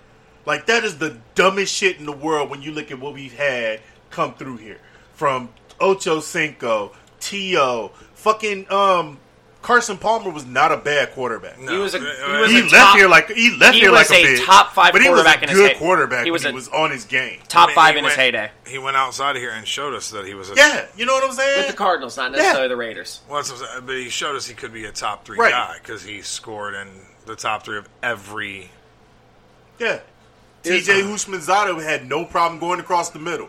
No. And would fucking make you and would make you pay for it if you didn't come ac- come in there with it. Like we've had some great talent come through this fucking team to not have one. Yeah. Yep. Not have that's why I'm saying one. And see the thing of it is is that I'm not just stopping at one, don't get me wrong, but one is the first step to, to, to the Super Bowl. Uh-huh. Yeah. So let's start with that fucking one. I agree. And Drew Magary, again, I keep bringing him up. He had an excellent take on it. He said, "I know my gut take is that the Bengals will manage to Bengals his sorry ass, but I've been around long enough to watch complete watch players completely change the image of a historically awful team. The Saints are a powerhouse now. The fucking Saints. Yeah. Yeah. I mean, I, I do remember in my time being a Bengals fan and being depressed myself, not knowing that the Saints were anything. Like they were fucking just like us. They were fucking important to their fans. And now it's like, oh wow, you gotta watch out for the motherfuckers. Yep. So yeah. So yeah, um, all that stuff. I don't know how to segue into the ad reads. takes a lot of takes a lot of nads to lead a team like that for Joe Burrow. A lot of it. shaved nads. Burrow showed a lot of balls. Very well manicured balls. Uh, you guys, Phil, do you shave your nuts? As often as I possibly can to make it look bigger. All right, so once I've month. seen that OnlyFans. He don't need no All right. help. Lloyd, we've we've discussed this before, have we? Mm-hmm. Yeah, man. Because 2020 has been the year of things happening that are completely out of our control. Uh, but there's one thing you control, and that's shaving your bush. Our sponsors at Manscaped are here to remind you to do so. Uh, the Manscaped Lawnmower uh, 3.0 is a premium electric trimmer that's designed to give you a confident boost through body image. I forgot to do this. Lloyd, when was the last time you shaved your balls? Uh, it's been a while. It's been a while. It's been a while. I don't have a. I don't have me a, a, a good. You don't have a good story? I don't, I don't have a good razor to, to do it with. Any. I in the past I have done like the the same when user interface user your balls, and uh, to quote the previous ad reads, that's just nasty. I mean, it works in a pinch and sometimes a nick or a tug, but it works in a pinch. So, um, so again, the Manscaped Lawnmower 3.0, their ceramic blade and skin-safe technology are designed to reduce nicks or tugs on your fellas down low. The Lawnmower 3.0 is also waterproof and comes with an LED light so you can manscape in the shower, in the dark, or in a dark shower, whatever floats your boat. Uh, they also just released the Shears 2.0 Nail Kit, which is the perfect add-on to their Lawnmower 3.0 trimmer. The Shears 2.0 is a luxury four-piece nail kit featuring tempered stainless steel tools, and it includes tipped tweezers, rounded point scissors, fingernail clippers, and a medium grit nail file. The Shears 2.0 nail kit allows you to pluck your eyebrows and trim your nails in style. On their website, you can also find the crop preserver, an anti-chafing ball deodorant, and moisturizer. This will help you tame that dreaded summer swamp ass with natural hydrators and antioxidants. You'll also find the Crop Reviver, a testy toner that's like having cologne that's designed for your balls. We won't judge you if we catch you sniffing yourself unless you pull down your pantalones in public. Go to manscaped.com and check out some of their life changing products. In fact, listeners of this show will get 20% off and free shipping with the code Lloyd Armchair at manscaped.com. That's 20% off with free shipping at manscaped, ma- manscaped.com and use the code Armchair. It's time to grab 2020 by the horns by shaving that front truck. So, with all the all the nicking and tugging, if you had to bet on like how often you would nick and nick and tug your nuts with a bad razor with the competition, where would you? What website would you go to? I'd go to Bet Online, I believe. I'd go to Bet Online as well, because the wait is finally over. Football's back. Uh, you might not be at a game this year, but you can still be in on the action at Bet Online. Bet Online is going the extra mile to make sure you can get in on everything imaginable this season. From game spreads and totals to team, player, and coaching props, Bet Online gives you more options to wager than any place online. You can get in on their season opening bonuses today and start off wagering on win, division, and championship futures now. Head to betonline.ag today and take advantage of all the great sign up bonuses. BetOnline, your online sportsbook experts. Now that all that's over, Lloyd, do you want to take down our week two opponents? Yeah, let's let's burn these fucking Browns. Let's take down some Browns.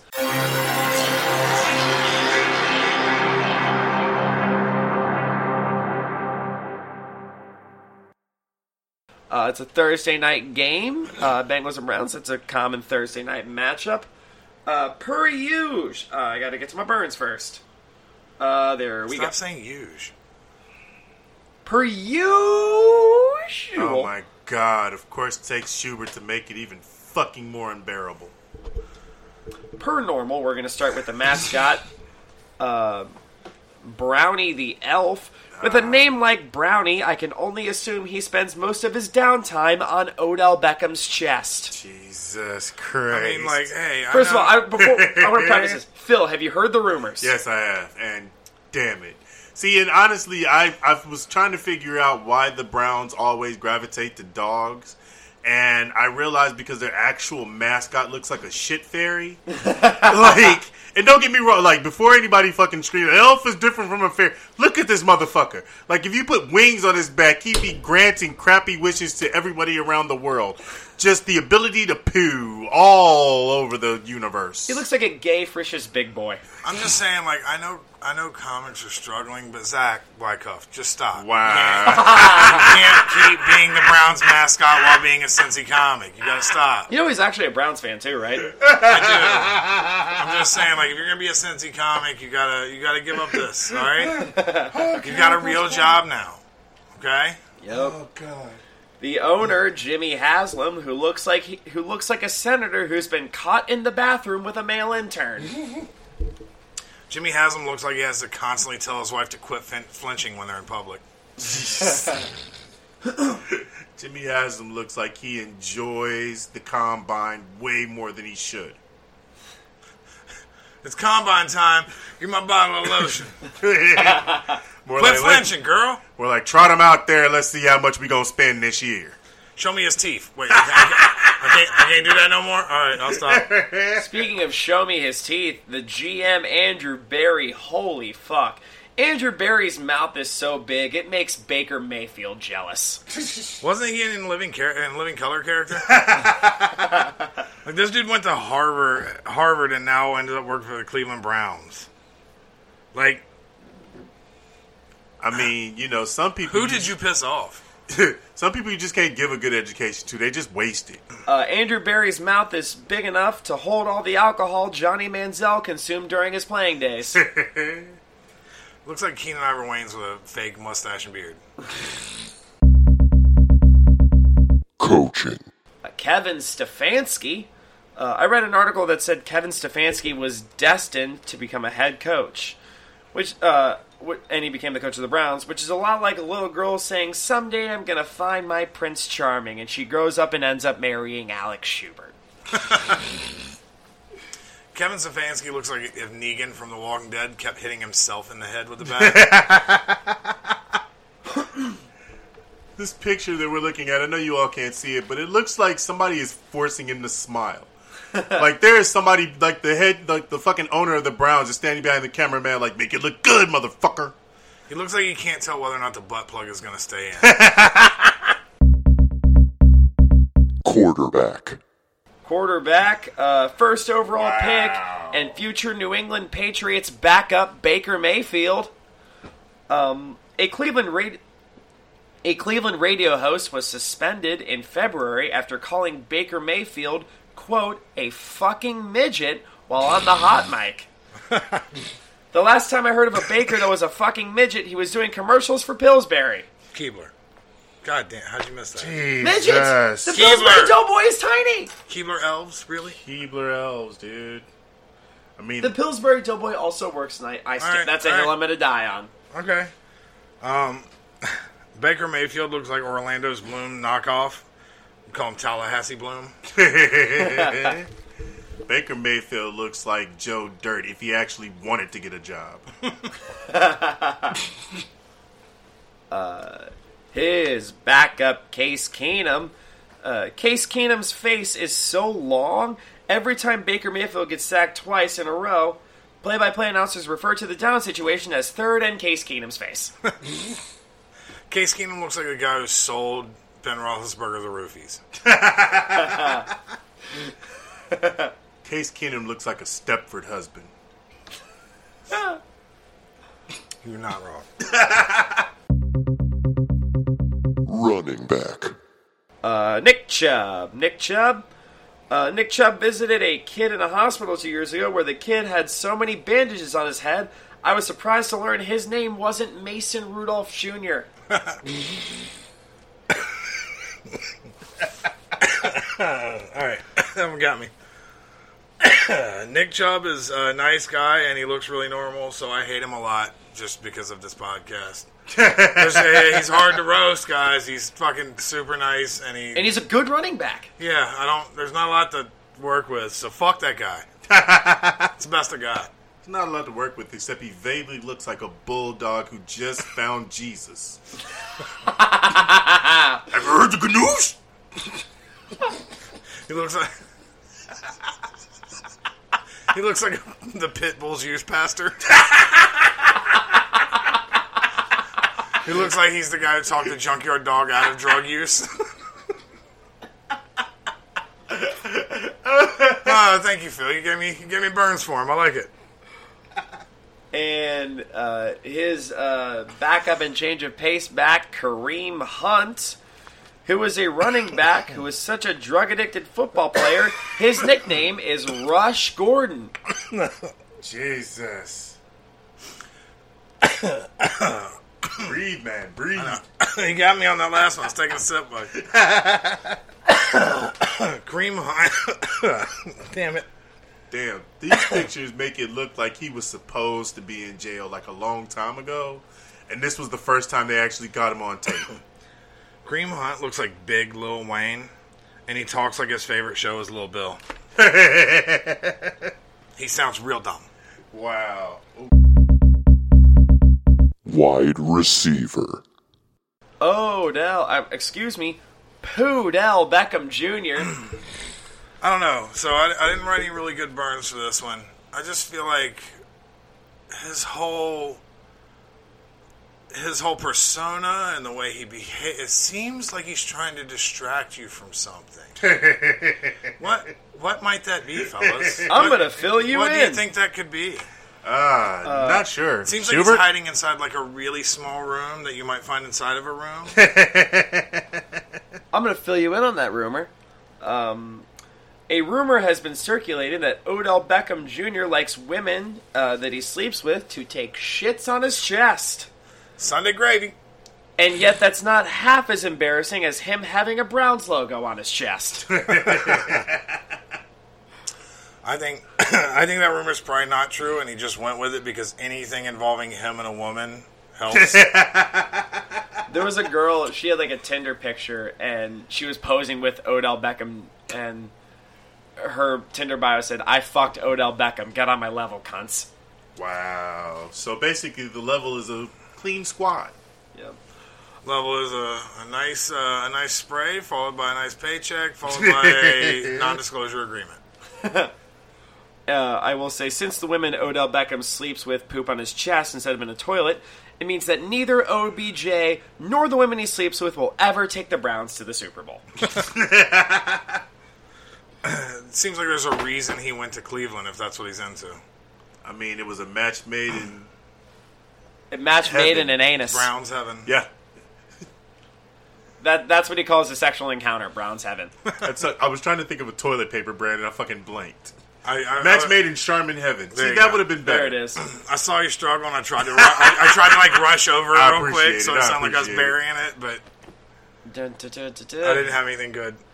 His backup, Jarvis Landry. Jarvis Landry was given a $110,000 watch by Odell Beckham for his birthday last year. And as a thank you, Jarvis Landry bought OBJ a signed copy of the movie Two Girls, One Cup. Jarvis Landry looks like if Ashley Larry was going through a chubby goth girl phase.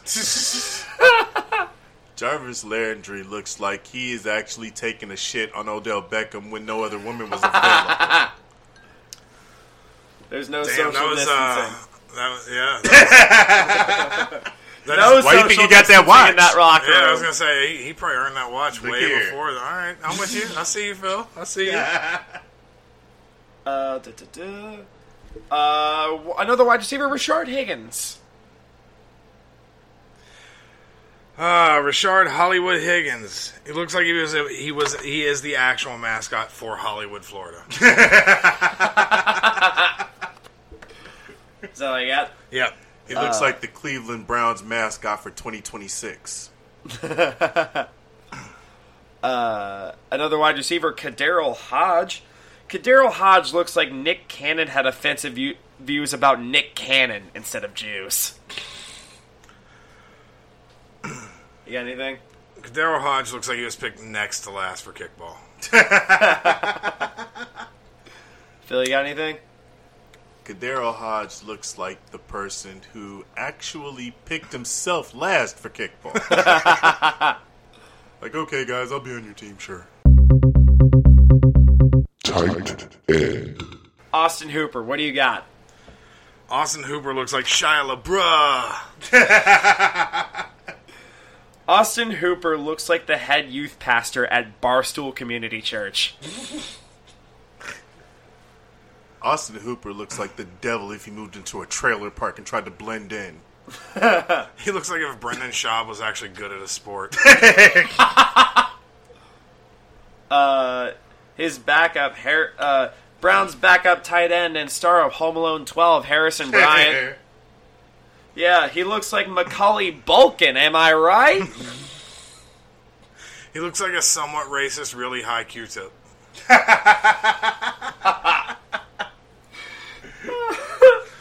That's literally all I had for that. My notes say racist, high Q-tip. Dude, you ever heard about the Jews and their conspiracy, man? yeah, they're taking all our money. Line. Jedrick Wills. Jedrick Wills, this tubby ass dude. He looks like he only agreed to join the Browns because he heard they had a baker. I wish you all could see this picture right now. He really looks like he's angry they ran out of chicken fingers on Chicken Finger Day. Jedrick Wills looks like a dude who does not own a shirt without an ice cream stain. that was all I had for that one.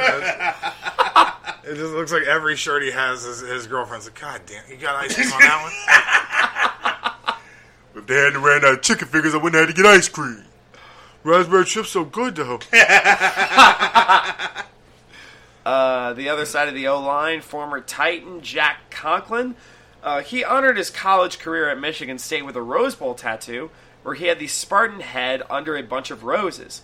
And he honored his NFL career by getting a Browns logo a bunch, above a bunch of paper bags with eye holes in them. Uh, Jack Conklin looks like Timothy Olyphant after he agreed to do Santa Clarita diet. This guy looks like a recovering heroin addict, just real close to a relapse. Oh, so he's Josh Hamilton, former baseball player.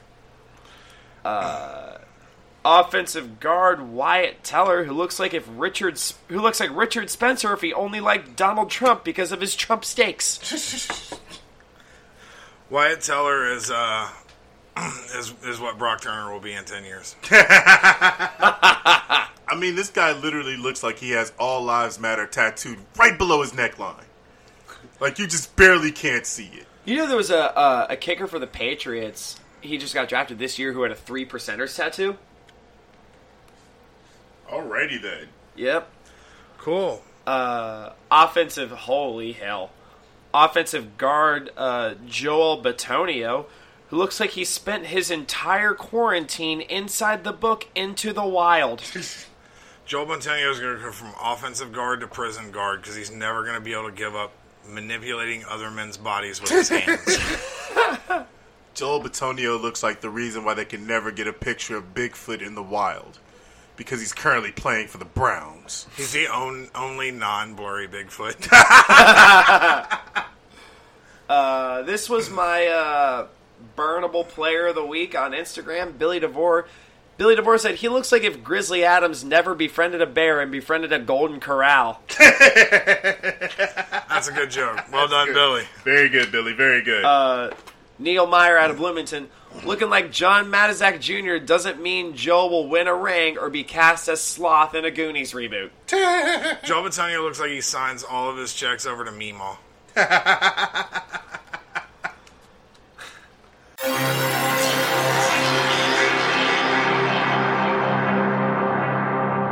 are a few more Joel Bitonio burns that I did not get to on the podcast. I am editing these in. DC says he looks like the inspiration for dueling banjos. I'm not opposed to that at all. Matt White, uh, a guy I went to uh, church with when I was a kid. I've known Matt forever. Uh, he's got to be the first Geico sponsored athlete. You know he's the first Geico sponsored athlete. He's got that caveman look. You fucking know it uh Instagram for the fuck you Instagram uh at the Helion 13 right he looks like Josh Gad and the Geico caveman's love child it's a good one and uh Instagram long underscore glass of water writes Joel looks like a hobo college dropout. Thank you guys for sending in your burns to fuck you be like the Bengals. Uh, keep sending them in and I'll uh, say 'em on the podcast.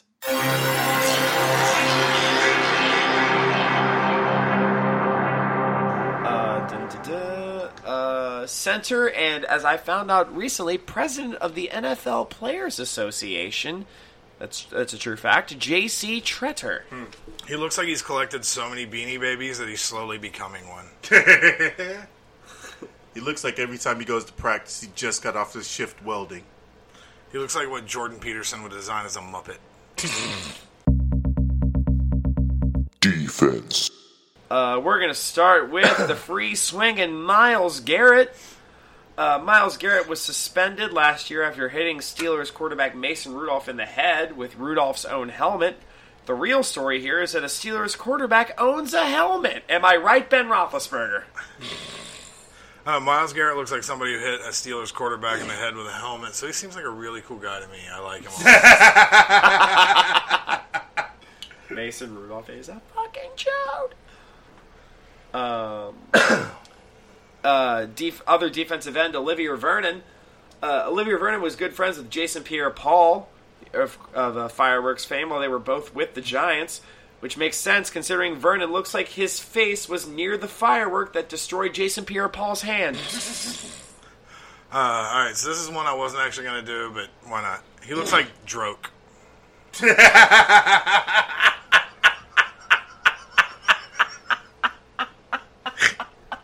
I'm glad I did it. I'm glad I did it. That's perfect. You know what? Fuck it. I'm not even gonna try one. Let me just leave it at that. That was nice. That was, That was, That was literally one I wasn't even going to do, but That's fucking perfect. I'm glad I did. I'm glad I did. Oh, let's move on. uh, to this fucking guy, defensive tackle Sheldon Richardson. He doesn't have a ponytail. He has a horse that should be euthanized tail. Sheldon Richardson looks like all of the weight that Ron Punch has lost.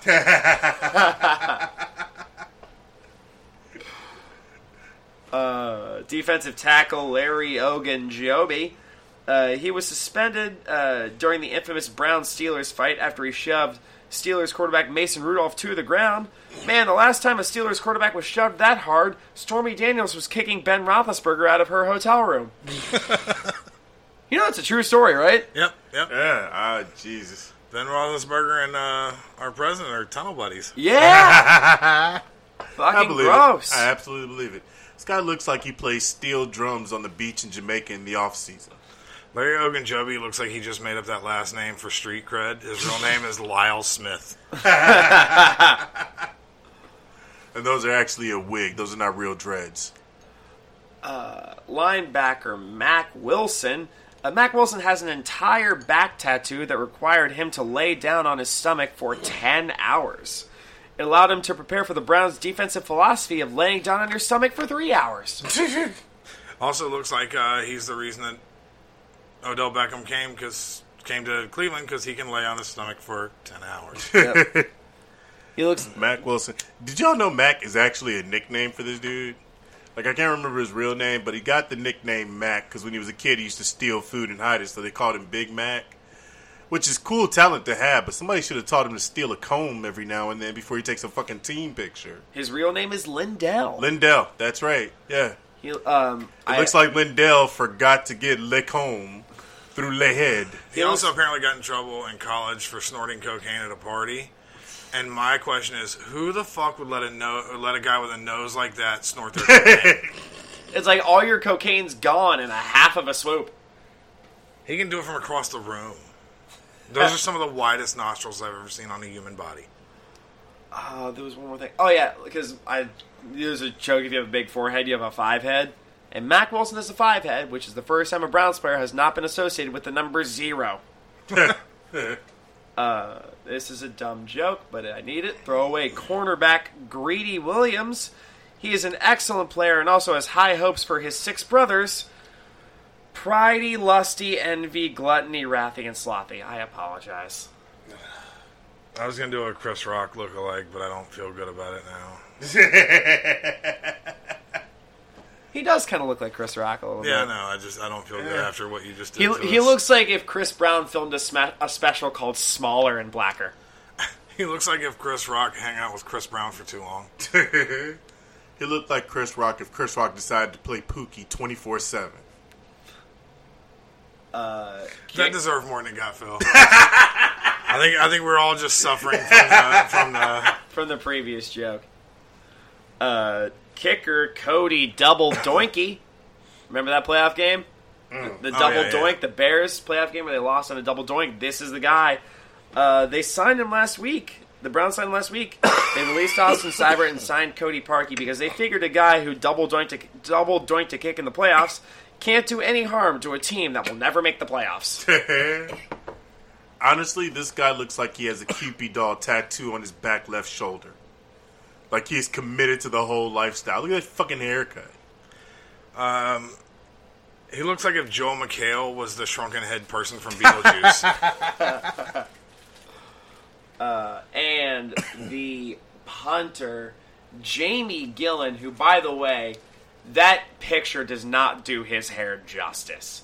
It is a beautiful head of hair. Um, but no, he's actually in also really good shape too. No homo. No wonder Jamie Gillan is such in, in such good shape, as being a Browns punter is the most physically demanding job in existence.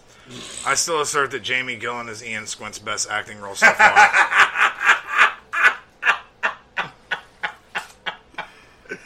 It's the reason why you never see Jamie and Ian in the same room at the same time. I mean, that's one of many. Because no one's looking for either of them. Sorry, I, I love you, Ian. Sorry. His nickname is the Scottish Hammer. And uh, to to Which is how he got that face by being hit with a Scottish hammer repeatedly. right, but a Scottish hammer, if you you know go by uh, you know the the uh, the- God damn, I missed Folklore. I was gonna go with the uh, exchange rate. Gotcha. From Scottish to English means his hammer's only three point five. It, it failed. I fucked up. I was just talking about it looks like you got beat in the face with a hammer made in Scotland. Ian Squinch, you hear what you hear? Phil Foley thinks of you. I mean, you know. Tell me that dude doesn't look like. Tell me. Okay, There's a I can't picture. disagree with you honestly. Like, there is a yeah. pitcher in the major leagues. His name, I believe, is Taylor Clarke. Who, and when I say he looks dead on like Ian Squints, he looks dead on like Ian Squints. Do you not see a dead on resemblance of Ian Squints? Is that not the same guy we're talking about? I see it. But no, Taylor Clarke, um, pitcher for the Arizona Diamondbacks. The first time I saw it, I'm like, that is Ian Squints to a T. That's Ian Squints' twin that he was not able to absorb in the womb. or it's the one he did absorb in the womb and then shit out before. And where did he shit it, Lloyd? On Odell Beckham's chest. There you go. And there Burns comes Full with us. There we go. Full circle. What do we, we we rounded him out? That's the way we're gonna round out the Burns. Lloyd, Phil, I think we got him pretty good. Predictions and bullshit. So now it's time for predictions and bullshit. Predictions and bullshit. Phil was like jamming to my rapping a little bit. That's because I remember the original song. Phil was vibing to something you were not doing. Yeah, yeah. That was that was a Lil Yachty song, correct? Oh God, no! Fuck that shit. It was a shit Biggie, Biggie Small song. I was gonna say I went Biggie on Party and bullshit and party. Party and- you young Yeah, I motherfuckers. that. Young motherfucker. I'm, I'm, Some of him. okay. Wasn't Jesus, that, man. Wasn't that Lil Uzi You said motherfuckers. Some of him and all his kind. All right. What do you mean, my kind? All you motherfuckers that think I was singing a little He Yachty means- song. That's what I'm talking about. Yes. Finally, a, a Johnson that makes fun of a DJ that isn't Lily. She'll be Oh. on later in the season. Lily will be back on, and you'll get to see Alex in full terrified mode. Jesus. We uh, we Couldn't have been any worse than the time I tried to bring. Granted, Danny's awesome, but that just didn't work out. No, the, it was too technically screwed up, but also it is it is a full testament in my own heart to my parenting that Alex is afraid of my child.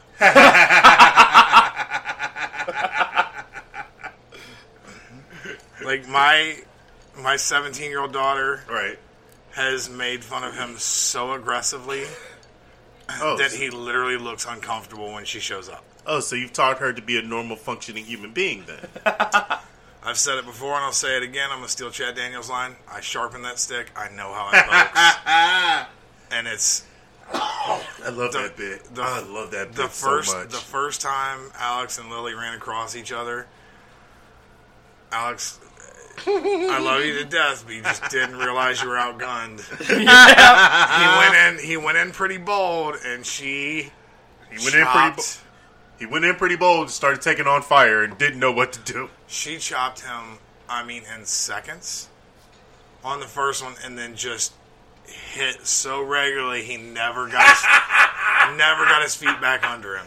Ground and pound, ground and pound. She put him down and never let him off the mat. I was so proud. And meanwhile, I'm over here mortified. Sounds to me like she should have kept your mouth shut. Yeah, Every time I brought up a profession that made me money prior to COVID, she was like, "That's a that's the dumbest thing I've ever heard." Wow. she smashed. Like to the point where I was Oh. almost afraid to say shit because she was on such a roll. Tell the funniest story. Tell the Kyle Jeffers story. Oh god. Oh. So, me, Rand Barnacle, uh, Kyle Jeffers, Andrew Rudick, I think John Holmes, Wayne Memmott. Some there was like six comics in this in this room where we're Right, sitting right. right, now. and Lily was up visiting, and she came out of her room and she said, "Hey, Dad, are we still going to the piercing place tomorrow?" And Kyle thought he was gonna swing. Anyway, well, you can get a little belly button piercing, and she went. She was 14 at the time. She looks at Kyle and she goes, "No, I'm going to get a nose piercing, like a 14 year old girl would," and then pointed at his and walked out on the joke. Everyone in here. I mean, she leveled the room. There's like six comedians. There's like six comedians and me all like drooling on ourselves laughing. Oh my god. And she had she she had the sense to walk out on the joke. And then she stuck her head out of the room about a minute later, looks at me, winked, and nodded. Wow. And went back in the room. No, not the wink and nod. Yeah, she she gave me the yeah. I know I shit. crushed that. Like she, Wow. she straight up gra- gave me the Wow. I know She I should crushed have that. came back out and took a bow off that shit. Hey. God damn it. Also, the time that like Oh. I tried to bring the girl onto the the podcast, she joked that it was mine and hers first date, and Lloyd was the chaperone. Oh dear God. Yeah, that wasn't me. That was Lily. It was like, oh, is he chaperoning you guys' first date? I felt so bad after that. That was just a oh, disaster. it wasn't her fault. It was totally mine. Well, it was all the technical shit made that more. Yeah, nothing went right. All right, what are your predictions? My predictions. That was a lot of bullshit. Predictions. Uh, it's a Thursday night game. It's going to be Burrow and Baker, the future of the minus Lamar Jackson, the future of the AFC North. Uh, I'm going to say Bengals 142, uh, Browns 112. All right. Player of the game is going to be Joe Burrow. Uh, he's going to go 36 for 37 with 1,214 yards, Alrighty. uh, 12 touchdowns, negative one picks. I don't think that math works out. But all right. Okay. Here's how it works out. ah, don't please, Yeah, God. that's uh. I feel gonna- like I'll actually understand you, and then I'll have to kill myself. I'm gonna make you kill yourself. uh, a Browns player will uh, tip one of Burrow's passes to himself, and then Burrow will run it in for a touchdown, a la Marcus Mariota. Um, Do you thank understand God I do not have to kill myself. What the fuck are you talking about? I don't that know. just sounded like he said, "Can we put candy corn on a pizza?" I like it's just I don't I don't know what happened. You're playing with my life there, Schubert. I could have been a dead man. Phil, give me uh give me your predictions and bullshit. Okay. So my prediction is that with the good game that Burrow and the Bengals had this past week, even though they lost, they will find their substitute this coming week against the Browns. And the Browns and the Bengals will both suck so bad that they will create a black hole in the universe and they will end existence as we know it. Because and the white cop exist- will choke it to death. yeah, and then when existence restarts, the scoreboard will read Bengals 25, Browns 2. All right, so my prediction for this week is that Mike Brown dies. but the Browns still win because the Bengals are so tired from fucking Mike Brown's corpse that they cannot play effectively. But then we go on to have a good season. All right, then.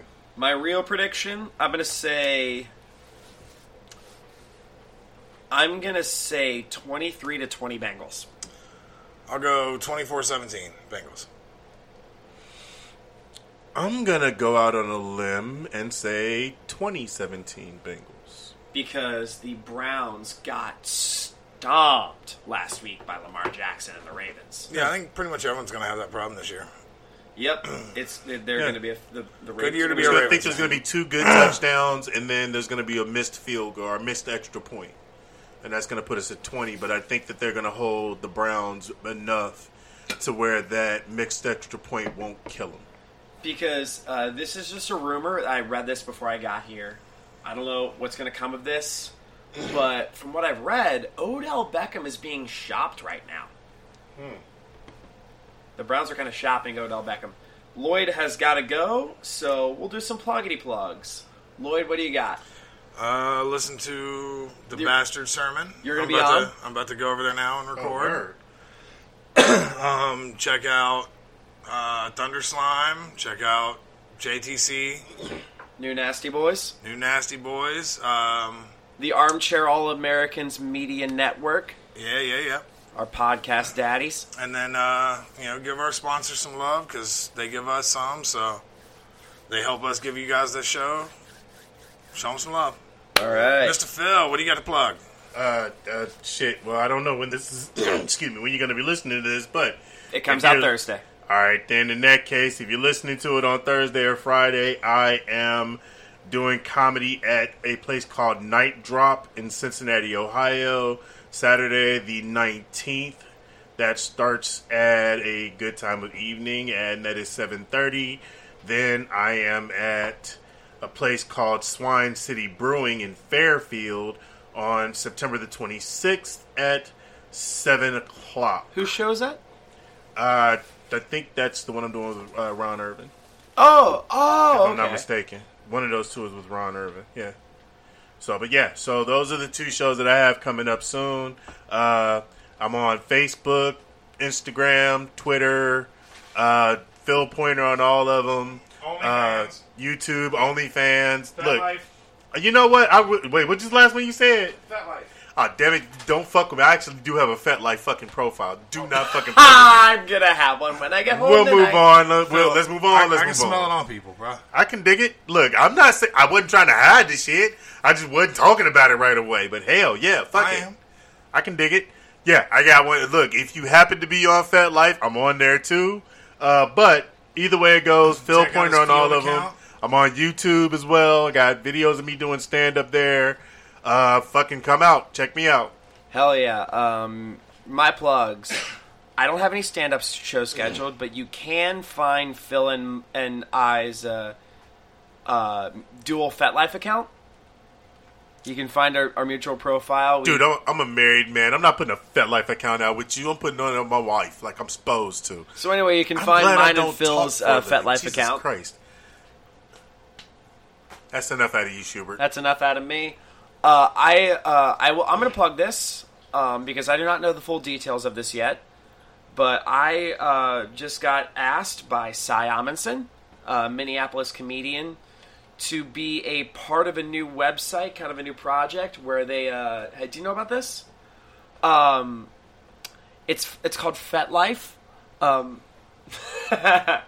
no, for real. Uh, it's a website where it's kind of like the Onion, but for sports. Cy, if you happen to listen to this podcast, please smack Alex in the back of the head when you see him. He he will very Sounds much. like me. He's too tall. That's that's a we both got bad backs. We won't lean down to smack Alex. If he's got to pick up a stick to help him out, I am totally condoning it. But please, by all means, smack this motherfucker in the back of the head, please. Also, the only reason he thinks that you guys have a FetLife account together is I stole Jimmy Kimmel's old Karl Malone's Get Up.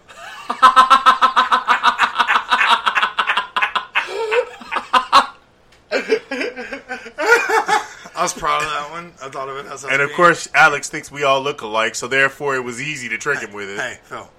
Um, so basically, Only a couple of us, not all of us. I think all white people look the same, and, I'm, and I'm not even joking.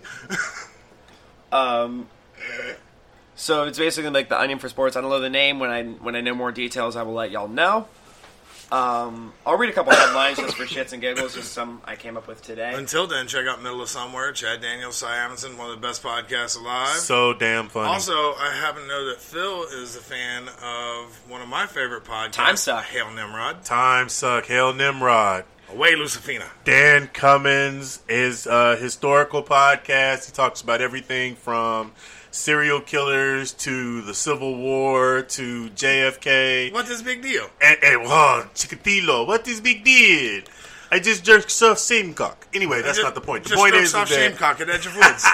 check it out. It's very, very fucking entertaining and educational. Yeah. Like I've learned mad shit. From Super that. fun. Super for fun. real. Um, I'll read a couple of headlines if you guys would like. Yeah, yeah. No. Um, like one headline: Special needs football player kicks inspiring 56-yard field goal as time expires. I was trying my best. I was about to say Schubert. You actually made it into the headlines. Good for you. Yep.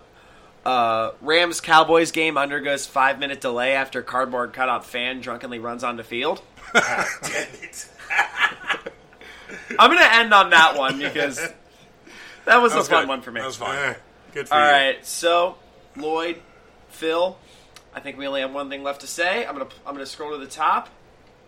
Uh, da, da, da, I mean, we could have just said it. I know. I mean, yeah. Just as a formality.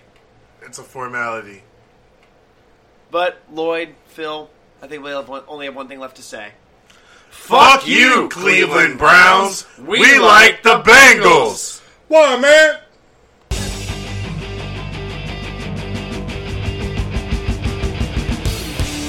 Fuck you. We like the Bengals.